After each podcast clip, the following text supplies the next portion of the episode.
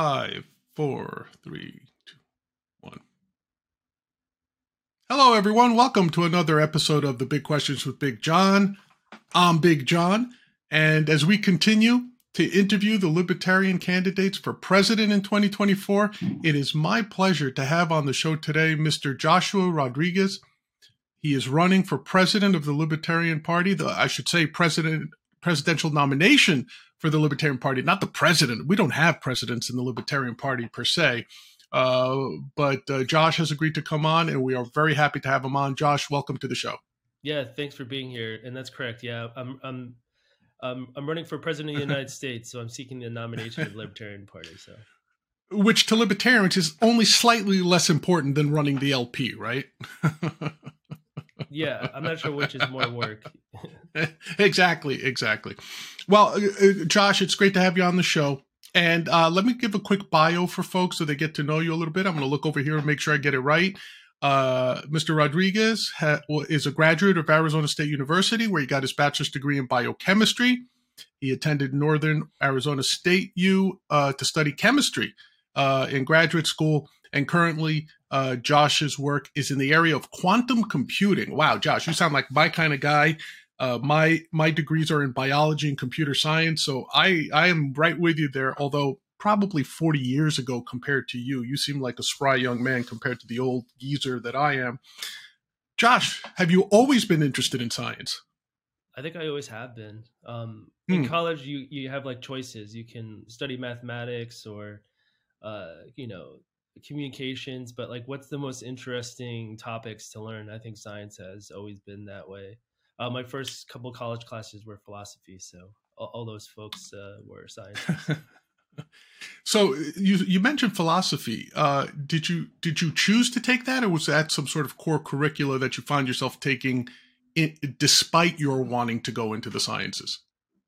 Yeah, I I I've actually taken probably every single class in college. So by the time I graduated, it was like 230 credits. So I took every wow. mathematics class, I took every philosophy class, every science class. Uh, so uh, those sorts of things. Um, science is, is just something that's always interested me. So that's great. That's great. And uh, it's funny the way you you kind of uh, mention your your co- college experience because I, I find myself agreeing and nodding my head. You know, uh, uh, I went to a Jesuit university, so of course philosophy was and theology were mandatory courses you had to take every semester in addition to everything else. So I did get that sort of what I'd like to now look back on and say well-rounded education. Uh, even though I chose to go into the sciences, I did have that liberal arts background as well. So I'm very grateful for that. At the time, I was upset that I couldn't take more math and uh, chem and bio courses and physics courses. But um, uh, I think looking back with the uh, wisdom of experience, I could say I think it was all for the best. So great. So you're definitely someone uh, who who clearly is places a premium on education. So I, I like that. Uh, but to shift slightly to politics, uh, I always try to ask this of my guests. What brought you to libertarianism? Were you always a libertarian? Did you come at it from the left or the right, or were you apolitical and then kind of through your philosophy courses, maybe you ran into Robert Noch, uh, Nozick or something like that? How did you come to libertarianism? Yeah, I I think I'm a, I'm a millennial, so I have that millennial spirit. Most millennials have that volunteer spirit. It's kind of something if you go my website, uh, Joshua for uh, Unity, you can mm-hmm. find a little bit more of my background. But um, it was kind of like instilled in, instilled in me when I was younger. You know, volunteer, volunteer, volunteer. Um, but I've always been a third party candidate. I never found myself agreeing with uh, the Democrats or the Republicans. And so, mm. like right now, we have a, a, politician right now. She's an abolitionist, right? She was a prominent figure during the Black Lives Mo- movement in, in Denver, Colorado, 2020, right?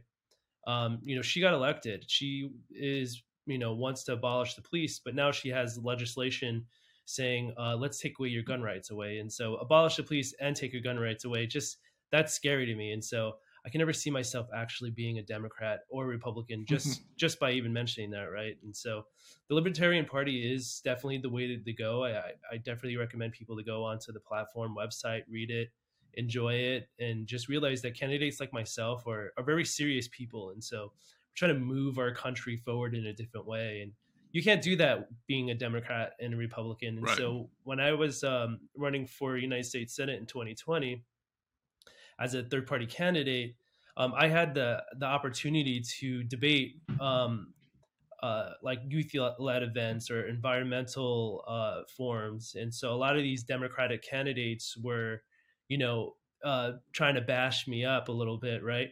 But sure. as third party candidate, I was able to do that. You can't do that as a Republican. No Republican showed up, and so um, third party candidate is just is just the way to go.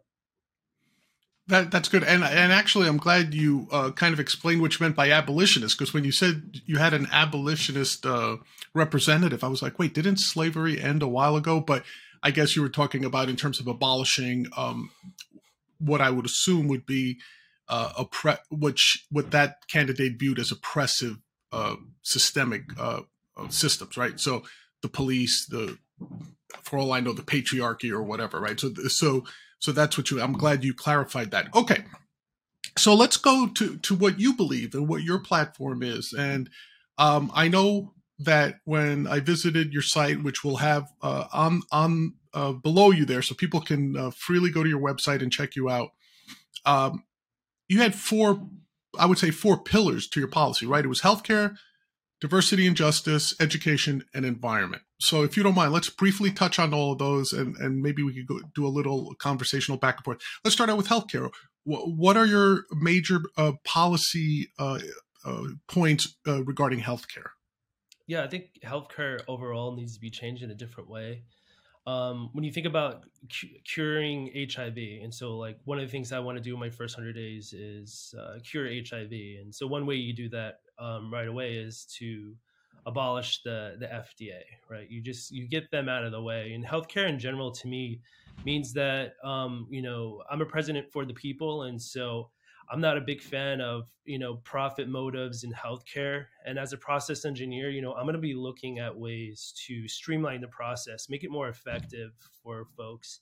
Um, but you know I'm also motivated to end the patents um, from our pharmaceutical companies. We know that if we do that, we'll have um, a lot of um, affordability back in the healthcare system. And so I have a different mindset probably than most candidates or any candidates you probably ever heard. And so um, healthcare is a big topic. And so it's one of the things my main focus is, is, uh, you know, president for the people, healthcare.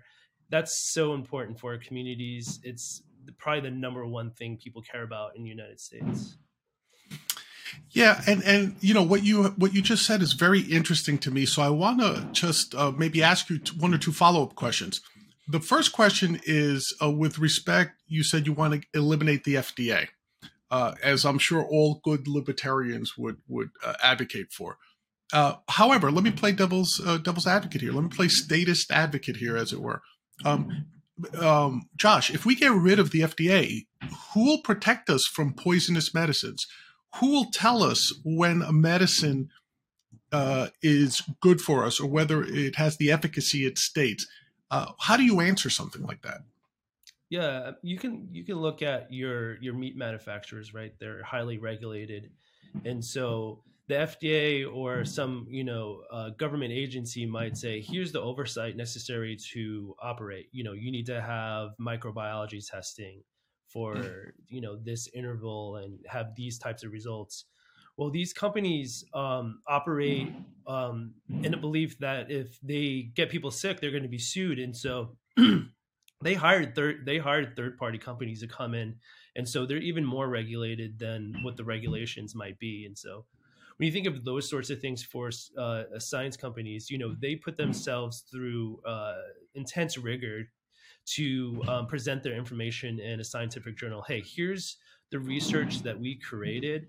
Um, here's all the data. You know, prove us wrong or even replicate it. And so when you think about the FDA sitting around going, well, I'm a Republican um, type uh, president or I'm a Democratic type president you know, we need to come up with um, a policy that matches our platform. And so when you think about drug regulation and the slowness of the FDA, it really is just a big hindrance. And um, when you think about the lobbyists and all the politicians pocketing money from the the whole thing, you know, the libertarian idea is, you know, it's best just to abolish it and trust science in a different way. You know, FDA had right. a purpose.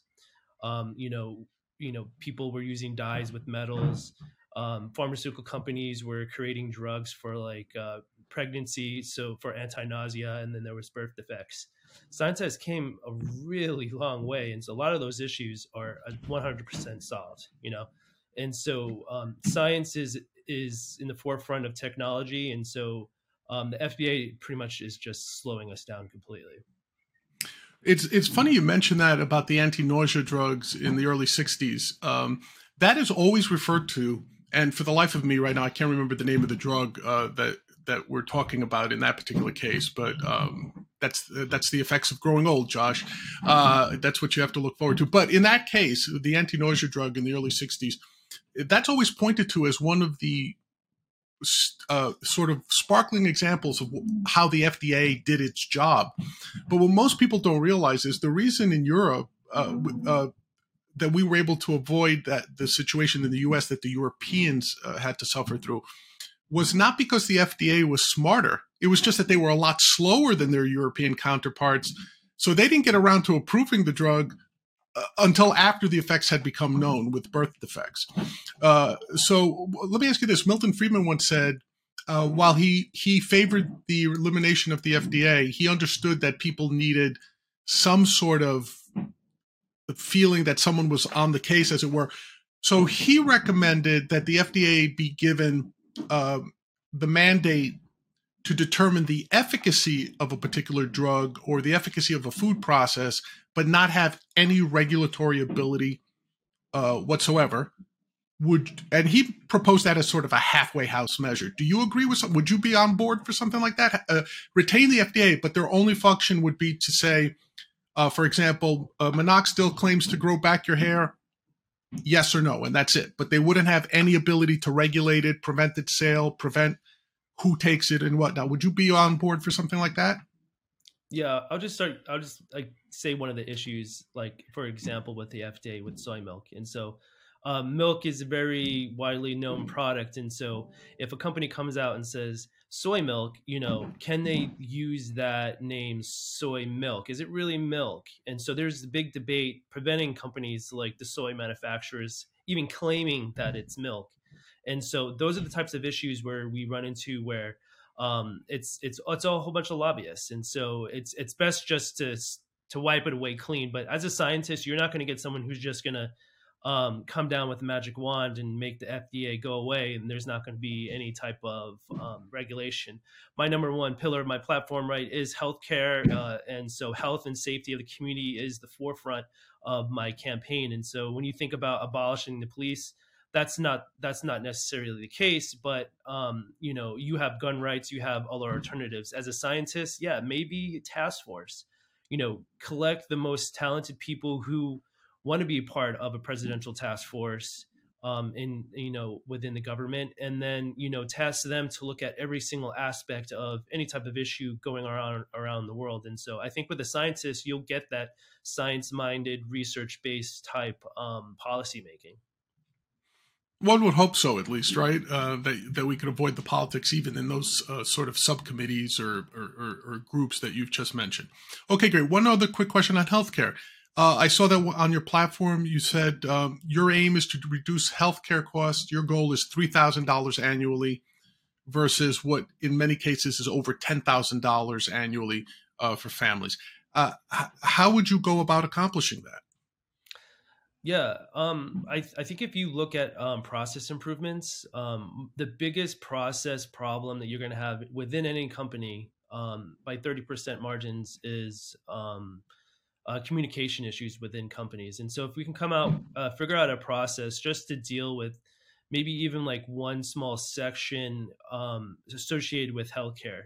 You know, you go out, you go to your your private company that you choose for your services but maybe a component like um, billing or charging is um, uh, more mainstream. And so we're going to have to talk about things like uh, protecting people's privacy and data encryption and data mining capabilities and those sorts of things associated with it. But if we can just figure out how to streamline the process, um, we'll get get improvements right there. And so if you think about um, releasing restrictions for the FDA and allowing companies to do research, re, like real research based science, and you know allowing your doctor to review that and give you the guidance that you need.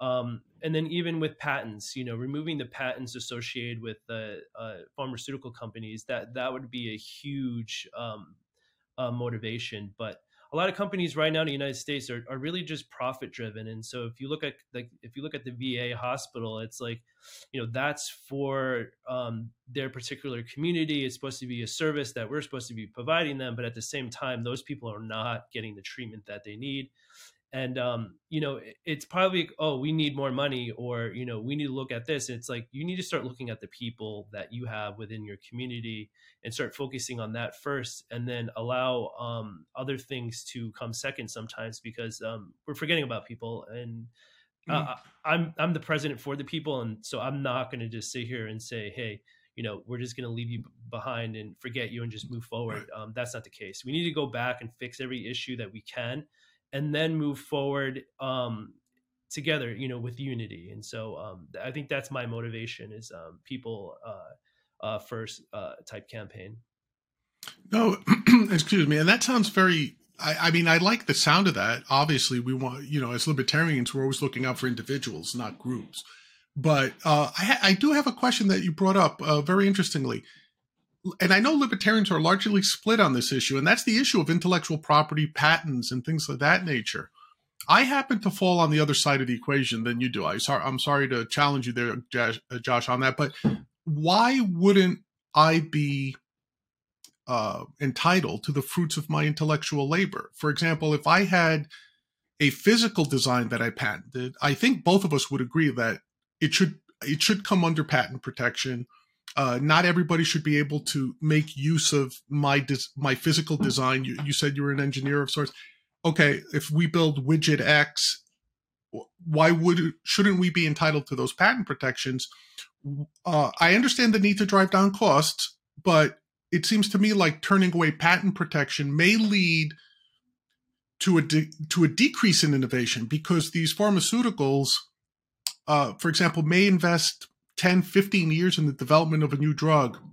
And something like, what is it, nine out of, or not eight or nine out of every 10 new drugs that are, are submitted for approval ultimately get canned. They, they don't get approved. They're never used. Billions of dollars go down the toilet. So the only way these pharmaceuticals can re- recoup a lot of their money is through the patent protection, which is, what is it, 17 years, I believe, for a drug. And by the time the drug hits market, there's only about seven years left on that patent protection. So they only have a short window of money, uh, a short window of time to make back their investment and turn a profit. Now, agreed. Some of these drugs, wow, you know, just they print more money than the treasury, right? So I think I have to push back a little bit. I, I don't know that I'd agree on the patent sort of not being available for intellectual property or are you somehow carving out an exception specifically for pharmaceuticals and not intellectual property in general? Yeah, I think what we're talking about is healthcare and pharmaceuticals. Um, I, I, think um, we're we're going to definitely be on a debate forum on the presidential presidential stage one day, and we're going to be talking about that.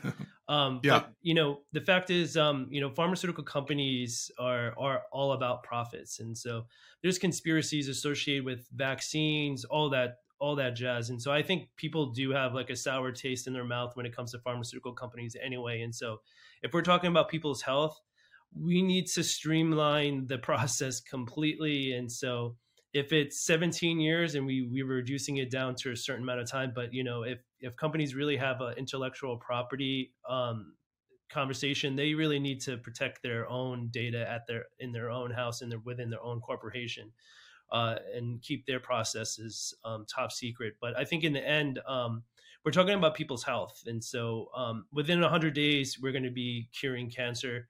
Um, uh, with uh, curing HIV, and then we're going to be working worldwide and uh, collectively as scientists and governments to um, cure cure cancer. And so, uh, my main thing is about ending war, cure cancer. And so, if we're spending so much money killing people, why not can't we do the same thing collective collectively unity towards peace you know that's one thing we can all fix as a world is um, whether we like each other or not is um, you know people's health are important and so if we can collaborate and um, start fixing a lot of these issues in a fast pace. I'm a millennial. I want to just press the fast forward button. I don't want to just uh, sit here for 17 years while a pharmaceutical company, um, you know, has the full rights of their own intellectual property. Meanwhile, other companies are trying to do their best to come up with something similar or a new product that's closely related and now all of a sudden there's lawsuits and more hindrance. And so we're going to streamline the process. So a lot of the, the drug process approval approval process might be changing. And we know companies um, if there's a small company popping up like that want to do research and development you know within the lobbyist type realm they're going to be squashing that person like a, a bug. They're going to uh, lobby new legislation that, that makes it harder for that company to um, become pro- progressive. A good example would be like, um, you know, a seafood company, you know, small mom and pop, they're getting market share at one, 2%. Um, they're, they're trending in a way that hurts other companies. So what they, what they do is they lobby and they say, Hey, we need to change the label.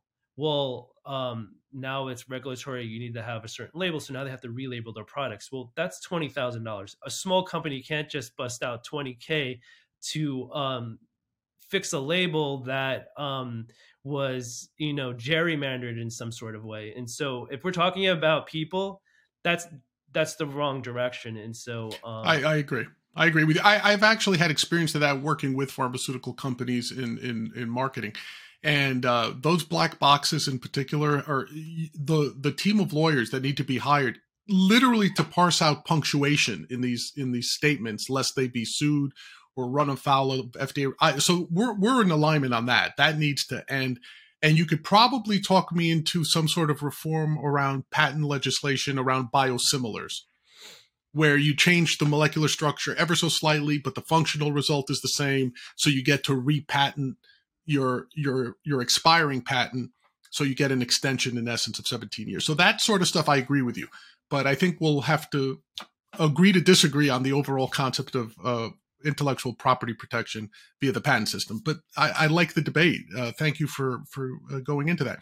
Okay the next part i'd like to go into is diversity and justice. Now to me this is always contentious in today's world because if you if you talk to a Democrat, a liberal, a progressive, they'll say, man, it's about time. Diversity and justice, these are the two most important societal issues we have. Whereas Republicans will tell you, no, this is just uh, political correctness. It's just uh, adding layers of politicization to societal issues. And libertarians, well, I shouldn't say anything. How do you, as a libertarian, uh, what is your policy? What is your plan? Because you called this out on your website. So I'm assuming it's one of your main uh, policy points that you want to put forth. So tell me a little bit, uh, what is your position on diversity and justice? Yeah, I think overall we have to go back and look about look at all the issues. We know we have indigenous people that we sign treaties with that have unresolved issues with um, with debts owed of healthcare and stuff like that. And so um, just really just finding ways um, to uh, provide services to the community. And so, if we think about uh, ending the drug war, for example, and um, allowing cannabis to be something that is 100% available, you know, one of the things we can do is allow indigenous people to um, produce and cultivate and manufacture cannabis products on their lands, and you know, maybe that's like a special thing for them, and now it's federally. you know uh, allowed. And so um, you know finding creative ways to uh, somehow uh, serve justice and give back justice um, for people that have been suppressed. Um, you know there's a lot of talk about reparations and stuff like that. I, I get that question a lot as well.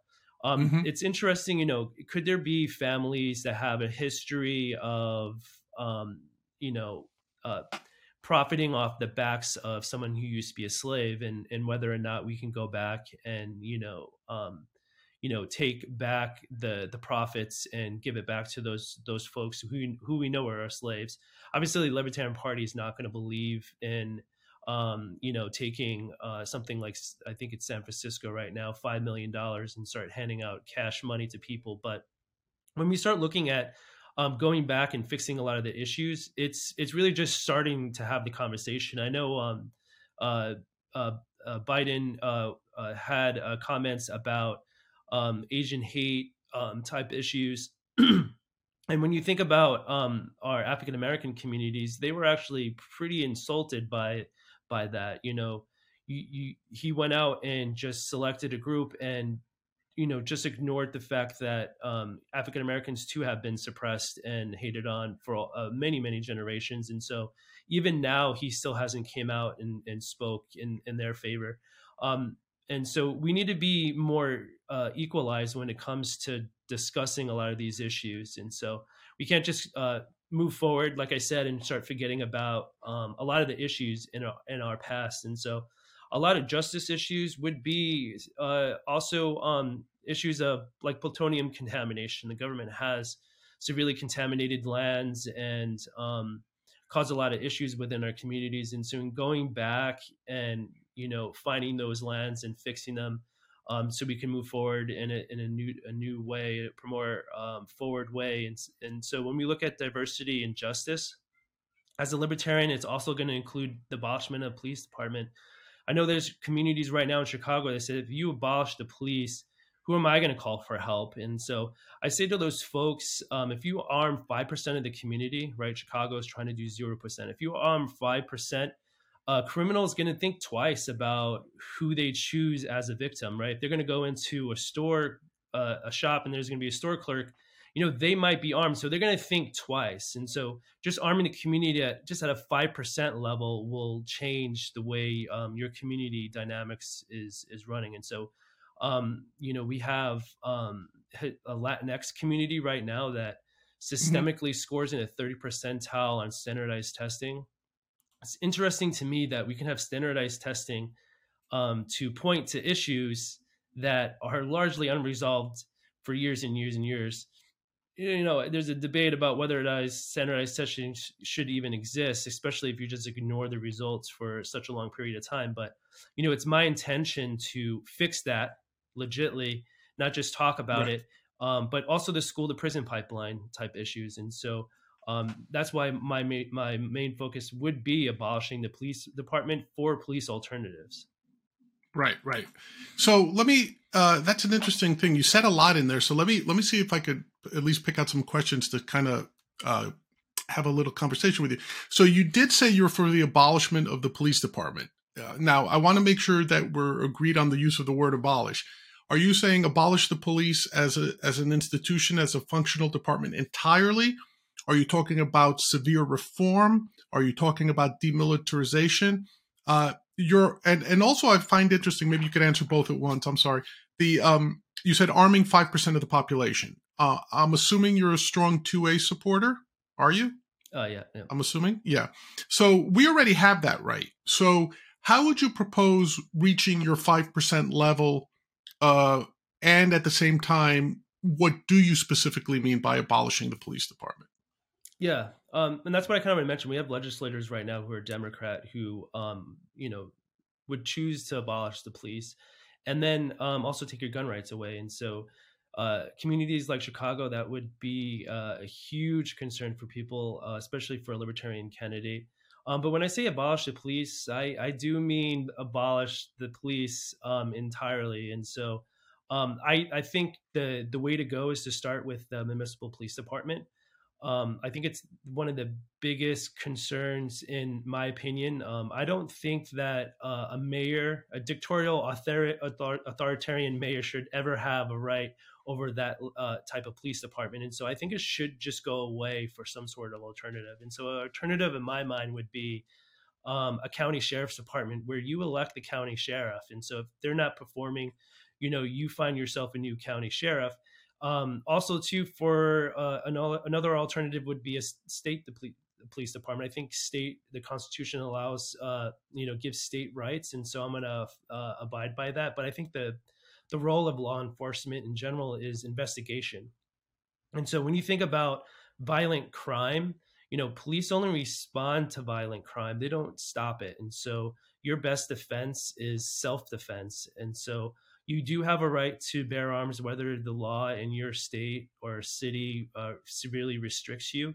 You know, there's a good example of that in Denver where you have to have permits, concealed carry permits, and if you're a security detail, you need to have special licensing, et cetera, et cetera.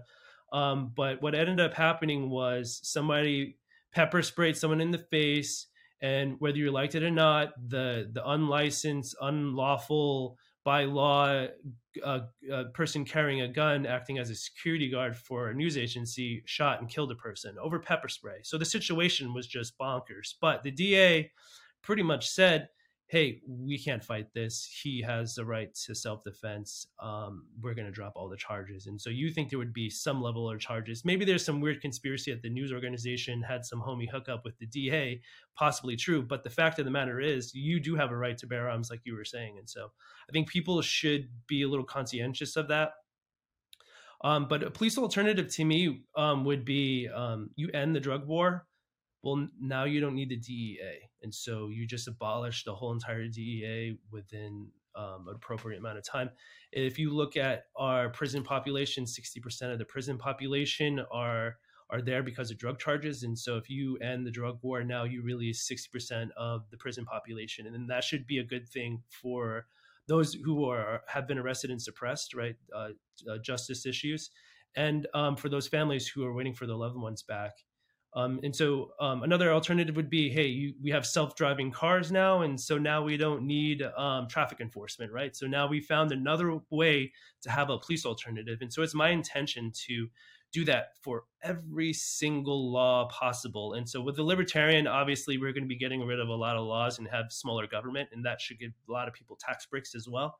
Um, but we're finding police alternatives, and so so we remind people, health and safety is my number one concern and so you're going to have uh, your rights and we're going to fight for them back. And so if your local governments are not libertarian we're going to help you be more libertarian. So that's what you get when you hire uh, a libertarian for uh, president of the united states so.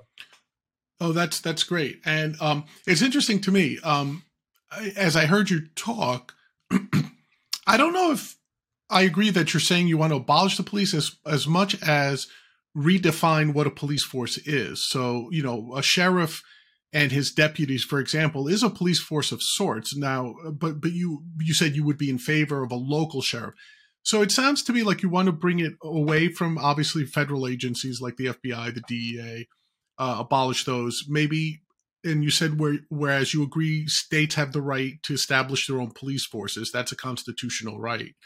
Um, your preference would be as close to the community as possible, sheriffs or even community watches or something of, to that effect. Um, so that's so uh, very good. Thank you. I thank you for clarifying that. Your next uh, pillar is education, and I found two points on your on your website that I thought were interesting. One is you say access to education and advancement in science and technology is at the forefront of what's needed to make the next generation successful, uh, which I, I agree with. And the second thing you say is uh, that recent data shows that the largest growing uh, group in the margin is the Latinx folks, or is that Latinx segment uh, uh or, or, or, demographic. Um, you're saying this group largely scores in the 25th, uh, 25 percentile, so the lower quarter percentile on standardized testing. So th- there's a couple of questions here. One is, as a libertarian, most libertarians would advocate for the elimination of the DEA Department of Education, not the DA, the Department of Education rather, and would uh, eliminate public schooling. And then, depending to what degree, makes you anywhere from an anarchist to a classical liberal, right? So, uh, what is your position on public schooling? Uh, what do you recommend? And how do we get to to the point where I agree with you? We need more scientists, more uh, more hard science PhDs in this country, homegrown. Right now, I think something like more than half of the PhD, uh, science PhDs in this country are actually here on student visas. They're not our own kids who are getting the PhDs in these hard sciences. They're kids who are coming here to study from abroad, right? Now, hopefully, most of them will end up becoming citizens of the US and staying here. But I'd still like to see more homegrown indigenous PhDs. How would you address that issue? Yeah, um, I I started off in politics, in particular, um, in 2018 after the Parkland shooting. And so school shootings have been a major concern for me. And so um, a lot of the issues I think that go on in our communities within our schools is this resentment for law enforcement. And so um, basically what happens is we have schools that you know do have have to by law take every kid into their school and so when they feel like they can't deal with these kids or basically you know their policies don't allow them to just outright kick these kids out. Um, they're going to bring in law enforcement and so there you go. You start the school to prison pipeline. And so i think when we start thinking about municipal police departments and their role in education and those sorts of things um, you know that's what i mean about uh, fixing those sorts of issues. And so uh, as an alternative school choice alternative we know that in 2020 uh, during the covid lockdowns one thing that um, i found uh, looking at surveys was a survey went out do you want to do homeschooling for your kids? And i think it was like 85% of african american parents said yeah i want to do homeschooling for my kids. And I think it's partly because um, kids, you know, don't might not have a stable home, and so if you think about Latinx kids or those car, you know, even whites who have um, issues with um, poverty, um, you know, having a stable way to educate your kids. You know, my rent's going up, so now I'm forced to go move. Does that include moving out of the district into a new school? yeah, now you're gonna have a kid in a new new school environment where a teacher doesn't know that maybe they had some home issue and that's why they're a behavioral issue. And so, if we can uh, have like a system of uh, school choice um, and mm-hmm. having an online school that where kids can always have a place to go and it's uniformed and it's um, consistent and no matter where they are in the world they have access to education. And so when they're stable and they're able to go back to their char- public charter school their their school of choice um, they can. And so um, i think it also eliminates the possibility of interacting with law enforcement as well and i think when you think about um, migration for um, latinx folks you know uh, some of those kids do um, have parents who uh, migrate for work. And so now all of a sudden they have a kid who's low performing into a new school, and the teachers just don't know how to deal with it. And so they are also are going from school to school. And so when you think about the systemic issues associated with uh, those sorts of standardized testing for Latinx kids, that's kind of like where it's at.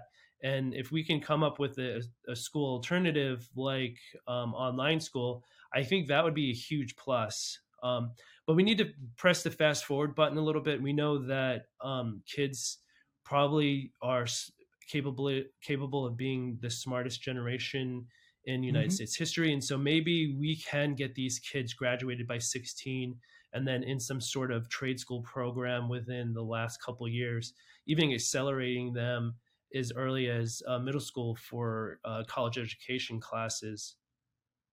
Um, but overall, um, you know, I, I, think our Gen X or, or, Gen Zs want to be social media stars, and so um, you know, it's going to be interesting uh, dealing with kids who aren't really motivated to go to work. Um, one of the things is, um, you know, our kids, our Latin, our Latinx kids, are scoring the 25th percentile on standardized testing, the, the bottom portion of that, and so they also make up the 60% margin of filling the birth rate gap. And so mm-hmm. these kids are largely becoming the dominant um, population, but they're also the least educated, unfortunately. And so when you think about nurses, firefighters, doctors, engineers, um, that's a huge thing. You know, within the next decade, 60% of our community age 65 plus will be retired. And so we have this gap where Gen Zs are not getting trained in the trades. And so cost for housing goes up. Um, another issue is uh, we have a lot of young people who are dying by suicide at high rates. Um, the second to that would be uh, those dying by uh, youth gun violence. And so we have low high school graduation, low college entry rates, low uh, college gra- graduation rates. And so to me, right. it's a mess. No, I, I agree with you that in certain cases, it does seem like it's extremely um, bleak in some sense. I, I mean, I like to be an optimist and say the current generation is always going to be the greatest generation. That's always my expectation for for the youth. But uh, I, I I'm a little. I have to admit to being a little confused. So when we're talking, so uh, first of all, thank you for uh, giving me some some knowledge here. I was unaware of the the dynamic of the uh, the Latinx uh, demographic and its role in that educational gap that you described. So I was I was really unaware of that. Uh, that they're the they're the largest growing segment, but they're also the most underperforming segment, and the, that's the worst combination to be, right? So I I did not know that. So having said that, though, I guess I'm still a little fuzzy on what would be your vision for for getting them and I'm using air quotes, which I hate to do, more educated? Is it the elimination of standardized, te- standardized testing? Is it a stronger public school system? Is it uh, vouchers? Is it elimination of the public school system? Uh, I, am still a little fuzzy on that piece specifically. If you want to address specifically, how would you help out this really now that you've identified an important segment of, of kids that are the fastest growing, but the highest, but the most underperforming specifically on standardized tests? Um, yeah, we need to do school choice. And so um, we need to allow the, the best school in your community to be the most pros- the, uh, prosperous. And so right now we have uh, public education schools and public charter schools fighting over things like buses. And so um, when you think about issues related to school alternatives, um, most likely those alternatives are going to be squashed. And so I think school choice is probably just as contentious as talking about abortion in your community. And so when you have a new charter school pop up, um, that school district will sue them, knowing that they're going to lose. And then they're going to appeal knowing that they're going to lose. And so the cost for a school alternative is largely becoming harder and harder. If you take your kid out of that public school, they lose money. And so now there's uh, an issue with funding for that particular school. And I think what we need to do is get the police out of the way. You know, your school can have um, private security. Um, and that's one way to move us forward. Um, another way too is allowing the money to follow the student, and so that money obviously will go to, with them to their school of choice. And so, at the grander end of things, um, we need to create a, a, school system that's u- more universal and so an online education system and we can tap into third party um, uh, you know uh, companies that do it really well tap into their programs um, make sure that we we hire those task force people to look over the curriculum appropriately in a libertarian mindset um, and just make sure that everyone has the equal opportunity to education. And so uh, I, I, guess the, the third thing that we talked about is accelerating our education um, a little bit faster. I think uh, states like New York are saying that adults are 21 and now they're 24. And so we're really going in, into the wrong direction with um, getting kids ready for their future. And I think if we can um, get people graduated at 16, most kids don't want to stay in, in high school till they're 18 anyway. Um, for our Latinx kids, it's not necessarily a you know get rid of standardized testing for it against it. Obviously i'm, I'm opposed to standardized testing. I think it's just a hindrance. Um, you know i think if we're going to um, assess people it's really going to be at the certification process. Um, you know mm. you you maybe take your your your exam and or, or whatnot and now you're you're qualified as a physician or whatever. But I think our Latinx kids are really struggling, and our African American community is really struggling. Our kids who live in poverty are really struggling, and so um, I think th- those sets of things are, are kind of like where my mindset's at as far as education. Okay, great. Thank you.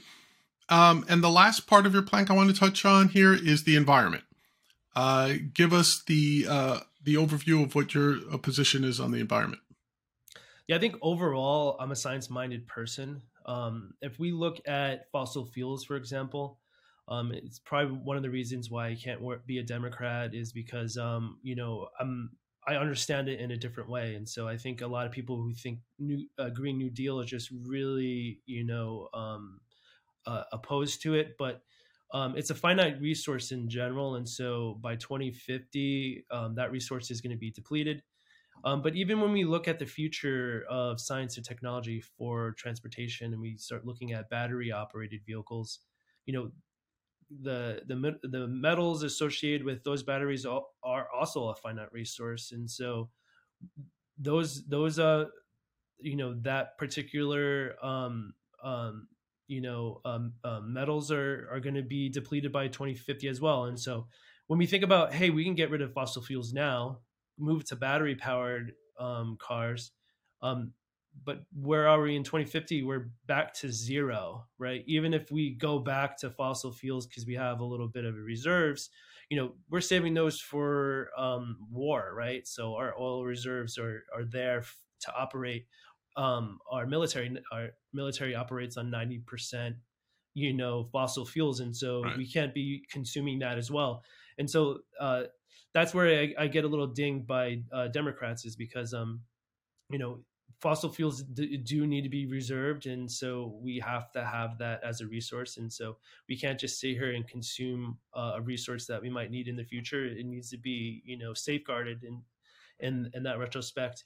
Um, but if we think about things like uh, uh, he, uh, hi, like helium or hydrogen you know protonated um, hydrogen uh, helium this this idea of a super fuel you know the moon is supposed to be um you know packed full of super fuel right? So how do we go to the right. moon mine the moon for super fuel um we have um rocket systems uh you know those space rockets that use um hydrogen.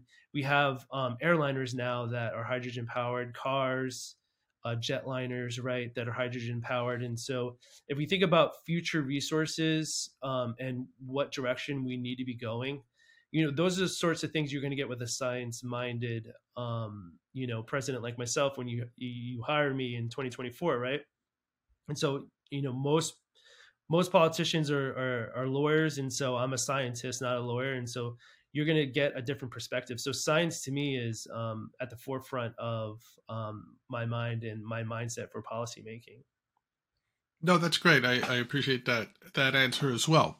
Um, so, what do you think? of moon base to help us mine all those minerals and uh, resources? Yeah, yeah. I was uh, I spoke to Blue Origin, and so they're doing um, this space station and it's a commercial space station, so anybody can uh, go up and, and join that. But the idea was was to use it as a, a, a middle point, and then what you do is you create technology to transport to and from this midpoint.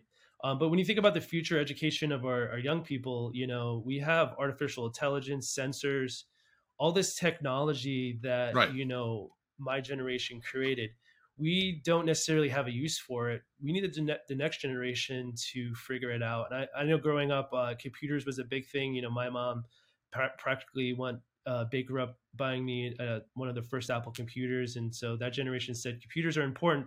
We don't know what they do yet, but we know that you're supposed to be using it. And so the same thing goes for our next generation. We have sensors and stuff. They need to be building algorithms and and all that jazz. And so um, we really need to have someone like myself who's science minded to kind of move us forward in a, in a new direction for sure. Yeah, it's interesting. You know, I kind of smile when I hear you talk about this transitional phase. You know, you as a millennial looking at Gen Zers and, and whatnot and Gen Yers. Um, I'm Gen X, so I've literally lived through when I started on computers, them being on punch cards you know, feeding these huge IBM behemoths, you know, and then slowly seeing the emergence of the first, you know, the, uh, what was it, the uh, TRS 80 and things like that, you know, these, a portable computer like back then was this huge suitcase anyway. It just meant that you could, if you were a strong enough man, you could pick it up and move it, you know, um, all the way to PCs and, and, um, you know, it's funny how we so being in that position, my first thought was, wow, these things are going to be the form of entertainment of the future.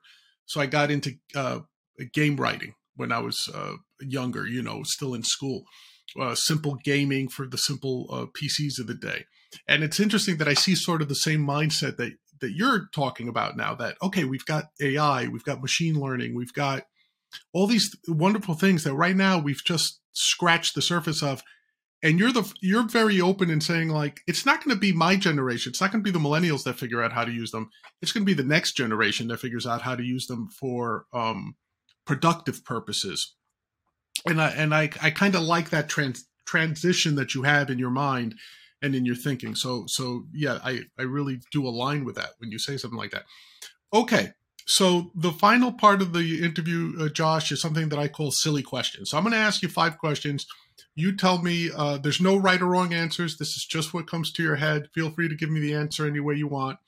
Uh, and hopefully we'll have some fun with this. Okay, the first question is much like uh, Coca Cola or your options at a Chinese takeout restaurant, libertarianism has all these options for people to identify themselves as, uh, all the way from classical liberal, minarchist, anarchist, ANCAP, agorist, wh- you know, whatever.